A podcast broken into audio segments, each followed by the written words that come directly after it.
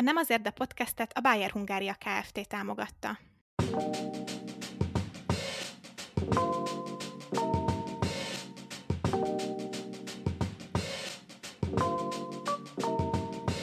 Világ megváltó, tabu döntögető baráti beszélgetések. Ez a Nem azért, de podcast.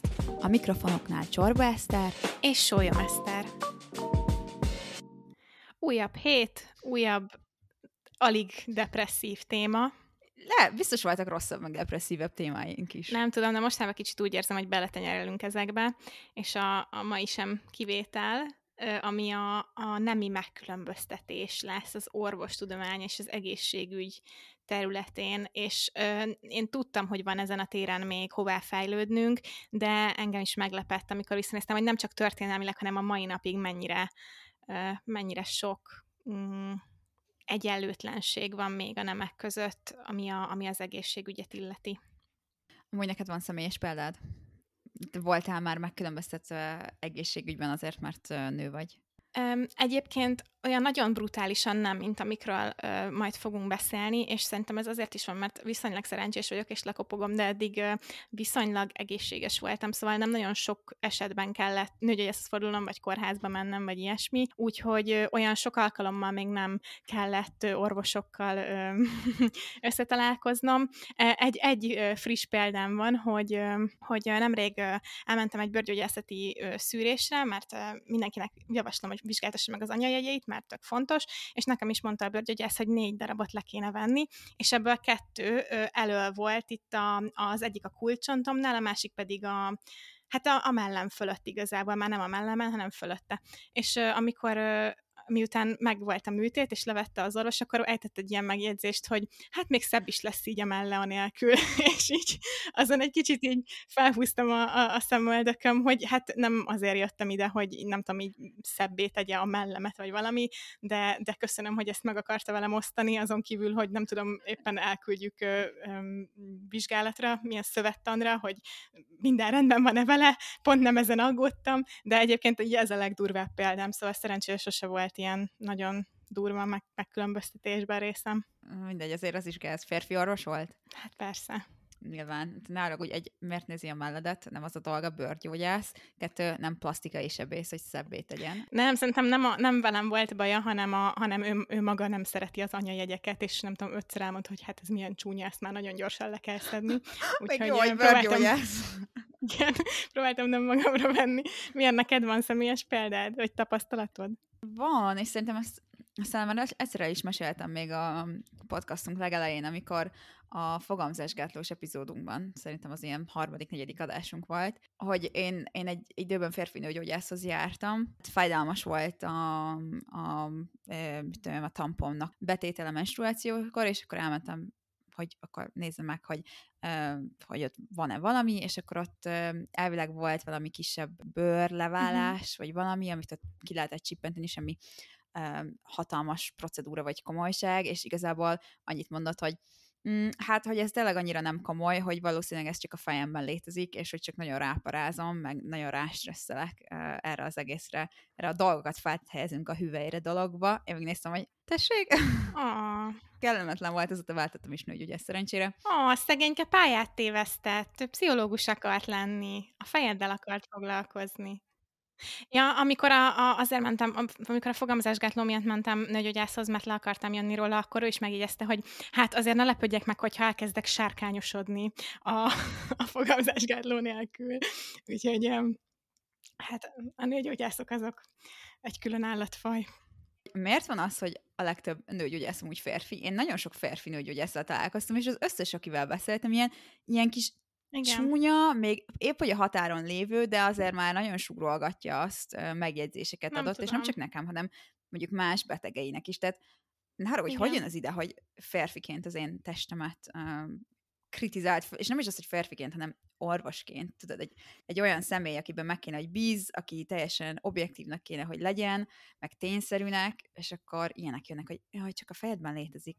Úgyhogy nekem például azért a nőgyógyász azért elég kellemetlen élmény, így általában sem szerintem egy fantasztikus élmény orvoshoz járni, de így, hogy az első interakciók ilyenek voltak, azért ez megteszi a, a nyomát. De hát, ha már így belemelegettünk, akkor elmondom, hogy milyennek a történelme ennek a megkülönböztetésnek, a nemi megkülönböztetésnek az egészségügyben, mert nyilván ennek is, mint minden másnak is van egy tök jó történelmi háttere. Az orvostudomány, mit tudjuk, a betegség története, és amúgy ez egy épp olyan társadalmi és kulturális aspektusa az életünknek, mint amilyen tudományos. Természetesen ennek a fejlődése nem csak a laboratóriumokban, vagy akár az iskolapadokban történt, hanem ugye valamennyire ez tükrözi a való, tehát a változó világ valóságát is, meg az emberi lét értelmét is, hiszen az elején az orvostudomány ezért nagyon sokban összefüggött az emberi lét értelmének keresésével, és az erre vonatkozó kutatásokkal. Az orvostudomány hosszú történelmének minden szakaszában megjelenik amúgy a nemek közötti megosztottság, hiszen ugye annó, mint ahogy más szakmákban is, az orvostudományban is a férfiak, az orvostudományt is a férfiak uralták, ugye nekik tulajdonították az összes hatalmat, a dominanciát, és nyilván a nők azért alárendeltek voltak ilyen téren is, tehát ők nem nagyon tanulhattak orvosnak, vagy nem nagyon üthették bele a kis kotnyeles orrukat ilyen fontos férfi tudományos törekvésekbe, mint az orvoslás, ugye? És mint szakma, meg mint intézmény, meg mint tudományos ág, így a nőknek ebben nem nagyon volt beleszólásuk nagyon-nagyon sokáig. Mivel férfi dominancia volt, ezért nyilvánvalóan a férfi testnek a felsőbbrendűségét tanultuk meg, vagy vettük át, mint így alap, és valójában az ókori Görögországban lett ez így lefektetve, mint az orvoslás alapja. Például időszámításunk előtt, amúgy 3. században Arisztotelész, nagyon ismert filozófus, ugye, a női testet a férfi testnek az így megfordítottjaként írta le, tehát amelyeknek a szerve így kintről befelé fordulnak, illetve hogyha valaki, nem tudom, ismerős a Bibliával, akkor ott is úgy van, hogy ugye Évának a teste az végül is Ádáméból lett így megteremtve. Ilyen szempontból is van egy ilyen biblikus, meg nagyon filozofikus háttere is annak, hogy amúgy a nők testileg is alárendeltek a férfiaknak, illetve a női anatómiai különbségeket a férfiaktól orvosilag hibásnak és hiányosnak határozták meg. Tehát az, hogy nekem, mint nő nincs hímveszőm, azt anno az ókori Görögországban úgy ítélték meg, hogy én egy hiányos ember vagyok. De hogy ugye mégis a nők rendelkeztek amúgy egy elég magas azért biológiai értékű szervvel is, ugye a méhvel, aminek segítségével szaporodhatunk. Ennek a szervnek a birtoklása ugye automatikusan meghatározta a nők célját, ami a gyerekvállalás és a nevelés volt, és hogy ezért a női biológiával kapcsolatos ismereteknek a középpontjában mindig ez a szerv állt, tehát meg a nők szaporodásának képessége, és ezzel ugye a szaporodás kötelessége úgymond, tehát hogy a női egészségben nagyon-nagyon erre fókuszáltak. Az elején mindenki azt gondolta, hogy a női betegségek, annak konkrétan közük van a reproduktív szervekhez. Tehát, hogyha te beteg vagy, mondjuk fejfájásod van, akkor az azért fáj, mert nem tudom, valami probléma van a méheddel.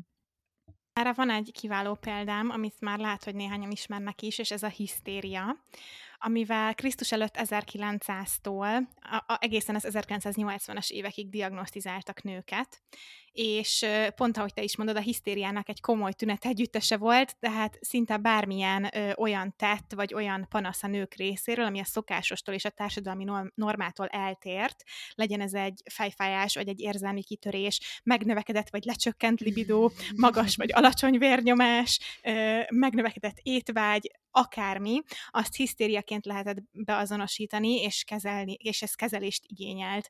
És ennek a kifejezésnek az eredete az a görög hisztera, azaz anyaméh szó, ugyanis az ókori orvostudomány szerint a hisztériát a méhnek a testben történő elvándorlása okozta. Hipokratész és Plátó is vallotta ezt az elméletet, ha már itt mindenféle görög bölcseket nevezünk meg, és ez a vándorló méh diagnózisa a nők egészségügyi panaszainak egy hatalmas részét lefette. Tehát ha méh a torokba vándorolt, akkor fulladást vagy köhögés okozott, hogyha a bordák közé szorult, akkor attól volt mellkasi fájdalom, vagy nehéz légzés, stb. És hát nem tudom, hogy kitalálod, de hogy hogyan lehet kezelni a vándorló méh szindrómát, de ez a méh, ez egy igazi bajkeverő, ezt csak egyféleképpen lehet kezelni, házassággal és terhességgel. A méhed az akkor boldog, hogyha terhes, akkor a helyén marad. És ebben a kezelésben az a csodálatos, hogy nem csak az ókori görögök vallották, hanem még Freud is, úgyhogy köszi Freud, ő is ráerősített erre az egészre, és így maga a hisztéria egy diagnosztizált és kezelt pszichológiai állapot volt egészen az 1980-as évekig. De amúgy komolyan, tudom, hogy így utólag könnyű logikát látni, meg minden, de hogy így, igen, vándorol a méhed, tudod, mi fog segíteni rajta, hogyha megházasodsz, és szülsz egy csapat gyereket. Egy foci csapatnyit minimum. Igen, attól nagyon boldog lesz a méhed. Akkor nem fog a torkodban akadni. Meg nem fog tőle fájni a fejed. Hogyha fáj a fejed, akkor a gyerekekre fogjuk, akkor már... Mindegy, csak így át tudok képzelni egy csapat férfi orvost. Nem akarom utálni a férfiakat. Ne haragudjatok, nyilván 2000 évvel ezelőttről beszélünk, csak hogy így állnak egy nő körül, és így mi ez?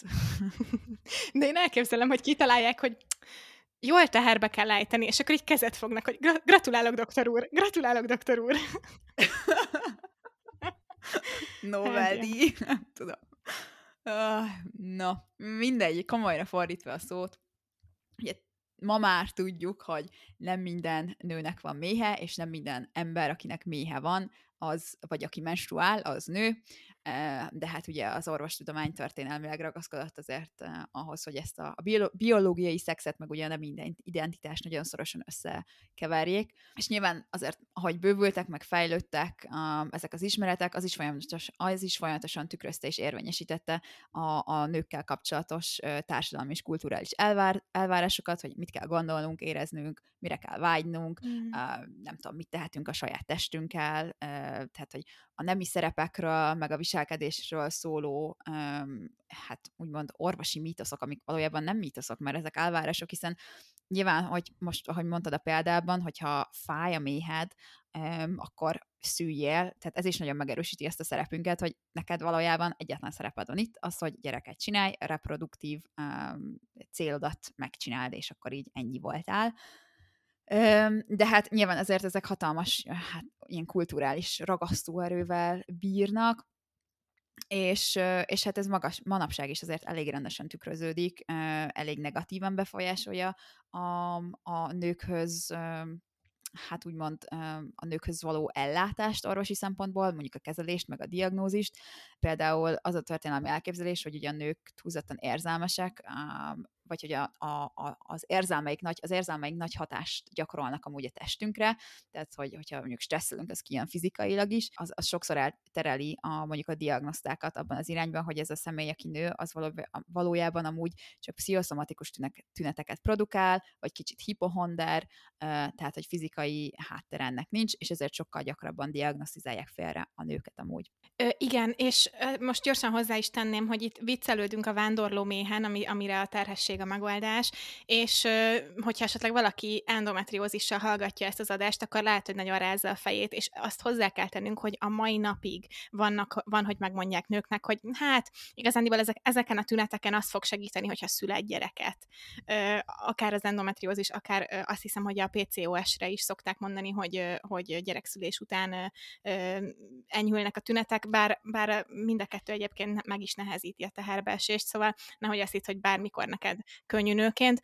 Úgyhogy igen, nevetünk rajta, meg viccelődünk rajta, de a mai napig van, hogy azt mondják, vagy hogy felhúzzák a vállukat az orvosok, hogy gyereket kéne csinálni, aztán igen. Akkor igen, minden rendben lenne. Amúgy ezek a megkülönböztetések nem csak a nőket érintik, hanem mondjuk az olyan páciensek is, akik mondjuk, talán mondjuk ázsiaiak, színes bőrűek, latin származásúak, mindegy etnikai sokszínűséget képviselnek, vagy mondjuk korlátozottak az egészségügyi hozzáférésük, nem olyan, amerikai példa mondjuk, hogy mondjuk nem olyan a biztosítása, akkor nyilván megint jön ez a megkülönböztetés, vagy mondjuk, hogyha transz nemű személyként mész orvoshoz. Így van, vagy hogy egy olyan dolgot mondjak, ami szintén tabusítva van erről beszélni, de nagyon sok embert érint így, főleg tehát, hogy nyugati meg jóléti kultúrában az az elhízás és a túlsúly, és hogyha valaki kövéren megy orvoshoz, akkor is Nagyon sok anekdotális bizonyíték van erről, nagyon sok sztori, személyes történet, hogy bármivel mehetsz a fejfájástól a bokaficamig az orvoshoz, hogyha te az orvos által meghatározott normális testsúly felett vagy, akkor az lesz a reakciója, hogy fogyjál le. És olyan TikTok sztorit is, vagy TikTok videót is láttam, amiben valaki azt meséli el éppen, hogy hát ő megtette és lefogyott, pont azért, hogy komolyan vegyék, és amikor visszament egy évvel később, és 70 kilóval könnyebben, és meghallotta az orvos, hogy még mindig fennállnak a tünetei, akkor nem tudom, azonnal nem tudom hány vizsgálatot elrendelt, hogy húha, ez baj. Hát igen, lehet, hogy egy évvel ezelőtt is jó lett volna az a vizsgálat. Igen, már egy évvel ezelőtt is baj volt. Igen. Na, igen, mindegy. Úgyhogy ez a szomorú valóság, illetve amúgy sokkal kevesebb kutatás, tehát mondjuk tudományos kutatás vagy áttörés keletkezik, ami például női testeken, vagy női testeken lett kikísérletezve, hogy így mondjam, tehát kevesebb a nőkkel kapcsolatos tudományos kutatás, mint a férfiakra vonatkozó. Jó, hogy mondod egyébként, mert tényleg tök fontos hozzátenni, hogy nem csak az orvost meglátogató tünetekkel rendelkező, vagy panaszokkal rendelkező nőknek van problémája ezzel, hanem konkrétan maga, hogy a tudomány fejlődik, nem egyenlő ütemben fejlődik a női és a férfi egészség, vagy a női és az általános egészség, ahogy tekintenek rá nagyon sokszor. És természetesen nem segít a nemi megkülönböztetésen az sem, hogy maguk az orvosok is keveset tudnak arról, hogy a férfi és a női test a reproduktív funkciókat leszámítva hogyan különbözik egymástól. Mert például az USA-ról találtam egy adatot, hogy ott 1993-ig teljesen normális és bevett szokás volt, hogy a klinikai vizsgálatokban csak és kizárólag férfiakra hagyatkoztak, tehát csak és kizárólag férfiakat vettek be ezekbe a vizsgálatokba, és csak ezután készült iránymutatás arra vonatkozólag, hogy hogyan kell és hogyan elvárás nőket is bevonni orvostudományi kutatásokba. De a mai napig, hogyha krónikus fájdalomról beszélünk például, amelyet a becslések szerint több nő tapasztal, mint férfi, a fájdalommal foglalkozó klinikai vizsgálatoknak 80%-át csak hím állatokon vagy férfiakon végzik. És egy másik statisztika szerint, ezt a Journal of Women's Health jelentette, 2004-ben az elvégzett 46 gyógyszerkísérlet résztvevőinek csak 24%-a rendelkezett anyamével, 2009-ben pedig az állami finanszírozású klinikai vizsgálatok résztvevőinek csak 37%-a. Tehát nagyon nagy arányban egy teljesen eltérő hormonokkal rendelkező testet vizsgálnak, és férfiakra alapoznak ezekben a vizsgálatokban. Hogyan tudná a tudományos közösség felismerni és megfelelően kezelni a nőknek a panaszait, hogyha nem is ismerik, hogy hogyan működik a testük. És ami igazán frusztráló, az például az, hogy 5-ször annyi kutatást végeznek az erekciós zavarokkal kapcsolatban, mint a premenstruációs szindrómával. Annak ellenére, hogy a nőknek 90%-a tapasztal valamilyen menstruációs panaszt, míg a férfiaknak csak 19%-ának van bármilyen erekciós zavara élete során. De hát az 5-ször annyira fontos, úgy tűnik. De láttam egy tök jó ilyen mém reakciót ilyen lehangoló hírekre, és azt szerintem tök jó tanulság lesz a podcast hallgatóknak is, mert már sokszor voltunk így, hogy szomorú tényekre világítottunk rá, és ez a mém ilyen reakció, az volt ráírva, hogy hát angolul volt, úgyhogy elnézést a béna fordításért, de gyakorlatilag az, hogy ne hagyd, hogy ez apátiába sújtson, hanem inkább radikalizáljon téged ez a tény. Hát legyél tudós, női tudós, és hajrá, változtassuk. Hát ha valaki olyan korban hallgat minket, hogy még a pályaválasztás előtt áll, akkor hajrá. Én szerintem nekem már elment ez a vonat, hogy én orvostudománnyal foglalkozzak.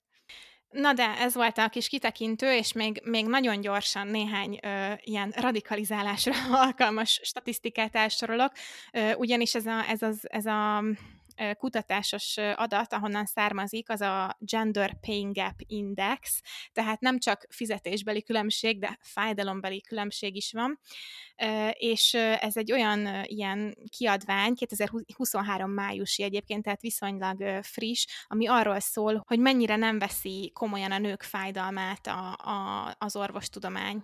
És ebből még néhány statisztikát kiválogattam nektek, csak így felsorolásszerűen.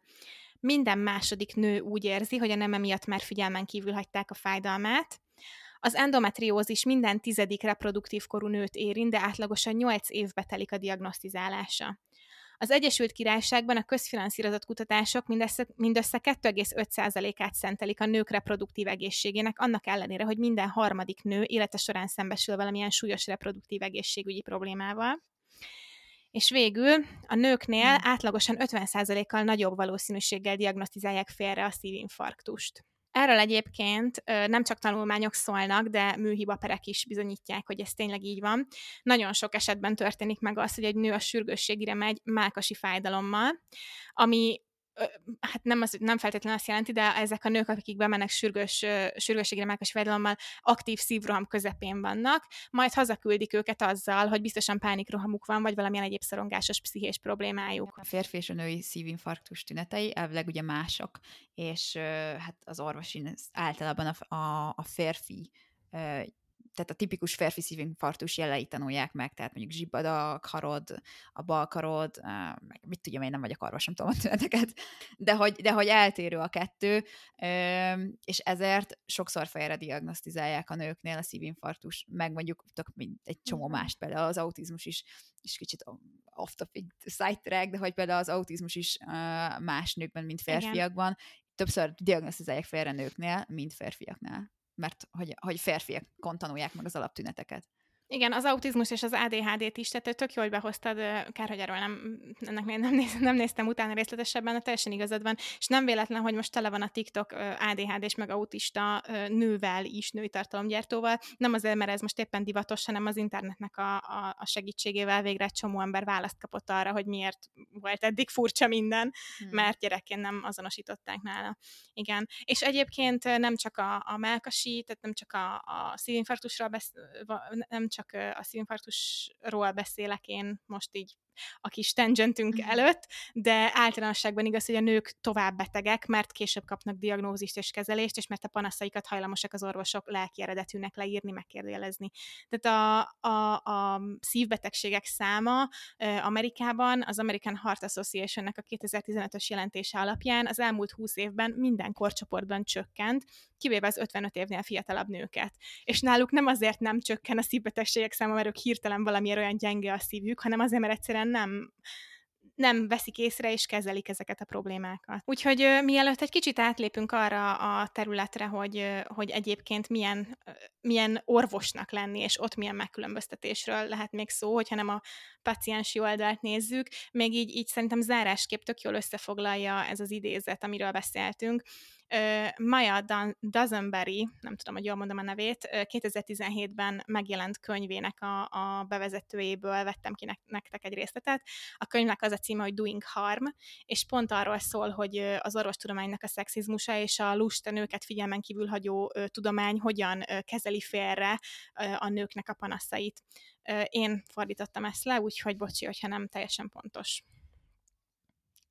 A kövér nők bajait a testsúlyukra fogják, a transznemű nők tüneteiért a hormonterápia felelős, a fekete nőket fájdalmukban kétkedve, drogfüggőként sztereotipizálják, akiknek a vényköteles gyógyszerekre fáj a foguk. Ezekben az esetekben a bizalmatlanság azonos, hogy a nők nem valami jók abban, hogy pontosan megítéljék, ha valami valós gond van a saját testükkel. Úgyhogy nekem tök megjött a kedvem ehhez a könyvhöz. Nem volt még időm beszerezni, de valószínűleg még tele van sok ilyen érdekes ténnyel, mint amiről most is beszéltünk. Na és akkor lássuk, Eszter, hogy mi a helyzet, hogyha valaki elmegy orvosnak, mert változtatni akar ezen? Hát az van, Eszter, hogy annyira az orvosi pályán nőnek lenni sem kifizetődő.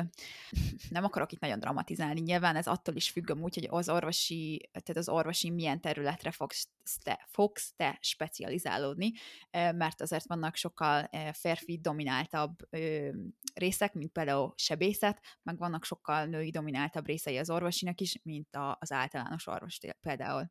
Hát szülészetre, Eszter, hát hova máshová menne egy nő, mint szülésznek? Amúgy én esküszöm, eddig több férfi szülésszel találkoztam, mint nővel. Ez lehet, hogy csak én élek egy ilyen elég furcsa buborékban, de hogy Meg több, még mint ahogy mondtam az epizód elején, több férfinő gyógyásszal találkoztam, mint nővel. A női alul reprezentáltság bizonyos területen, meg az orvosi iparban dolgozó férfiak téves számításai arra vonatkozóan, hogy ugye a nők milyen szerepet tölthetnek be, meg mit nem, az hátráltatja ugye a nemek közötti egyenlőséget ebben a foglalkozásban is, mint sok más egyéb foglalkozásban is, és ugye ez is generálhat előítéleteket a nőkről, meg a férfiakról, ami általában igazságtalanabb a nők számára, és amúgy ez is hozzájárulhat ahhoz, hogy kezelik a férfi orvosok a nőket, mint betegek. Amúgy nem csak mint kollégák, és egy 2021-es Egyesült Királyságbeli tanulmányt hozok példának, ahol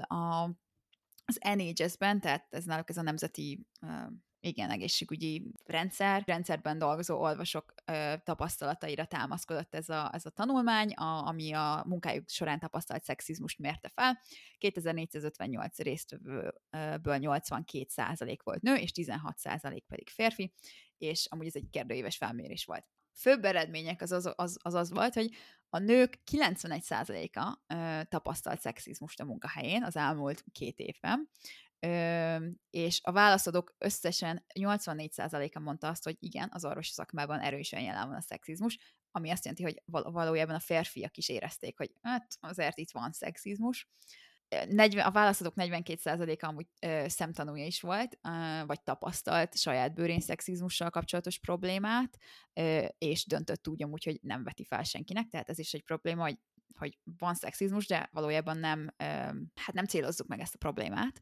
A nők 61%-a mondta azt, hogy a szexizmust elriasztja őket, hogy egy adott szakterületen dolgoznak, például ezért is van az, hogy például a UK-ban a sebészeknek összesen 13%-a csak nő. A választható nők 70%-a érezte úgy, hogy klinikai képességeit kétségbe vonták a nemük miatt, szemben a férfiakkal, akiknek ez csak 12% volt, és a választható nők 56%-a nem kívánt verbális magatartást tapasztalt a munkahelyen, és 31%-uk pedig fizikai, tehát nem kívánt fizikai magatartást is tapasztalt az ellenkező nemtől. Azt is megmutatta ez a felmérésem úgy, hogy a betegek is úgy tehát a férfi betegek is úgy viszonyulnak a női orvosokhoz, mint hogyha ők ápolók lennének, annak ellenére, hogy többször is elmondott, hogy hello, én orvos vagyok. Vagy hogyha van egy női orvossal, mondjuk egy férfi ápoló, akkor a férfi ápolót nézik orvosnak egyértelműen. Én is idéznék ebből a tanulmányból. Férfi kollégát átbeszélnek felettem, a reproduktív választásaimat nyíltan megvitatják, és rákérdeznek a munkahelyen.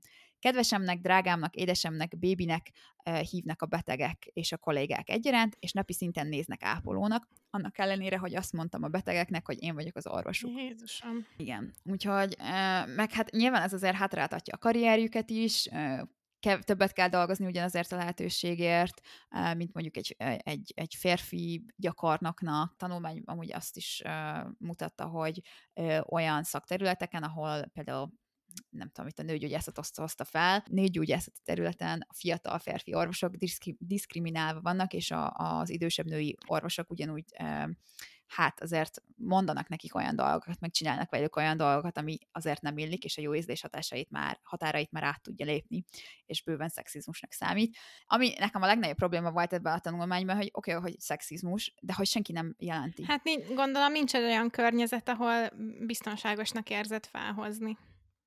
Hát igen, de hogyha meg nem hozott fel ezt a problémát, akkor meg hogy várjuk el, hogy megoldódjon? Tény. Igen. Úgyhogy ez volt a másik oldal, így orvosi szempontból. Nyilván én nem vagyok amúgy orvos, úgyhogy meg a magyar helyzetről nem nagyon találtam kutatást. Hogyha a hallgatóink között van, aki amúgy orvos, vagy van valami traumatikus elmegye betegként, akkor mi ezt nagyon szívesen várjuk. Nem úgy nagyon szívesen, hogy imádjuk a tragikus történeteket, hanem hogy szívesen meghallgatunk. Így van. Én is így értettem. Persze. Tényleg? Tudom.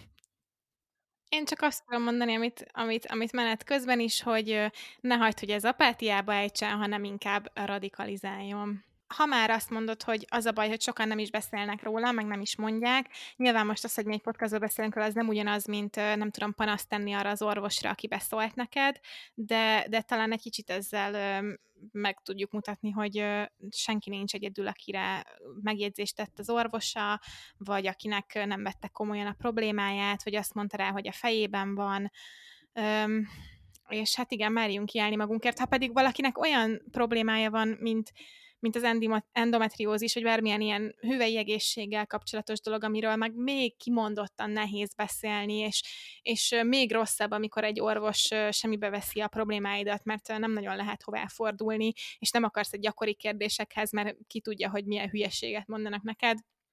Hát az nagyon nehéz, és őszintén nagyon sajnálom először is, másodszor pedig szerencsére, hála Istennek már ott van nekünk olyan szempontból az internet, hogy nem a névtelen tanácsot, hanem meg tudjuk találni azokat az embereket, akik szintén ezzel a problémával együtt élnek, és talán egy kis közösséget tudunk keresni, vagy néhány erről aktívan kommunikáló tartalomgyártóval tudunk kapcsolatot felvenni, mert nem úgy értem, hogy zaklassunk valakit üzenetben, hanem meg tudjuk találni azokat az embereket, akik példaképként beszélnek az egészségükről, és az ő történeteikből tudunk tanulni. Most pont nem itt eszembe, de majd Instagramon megosztunk magyarul is, akár endometriózisról, akár PCOS-ről, vagy más hasonló problémáról kommunikáló tartalomkészítőt.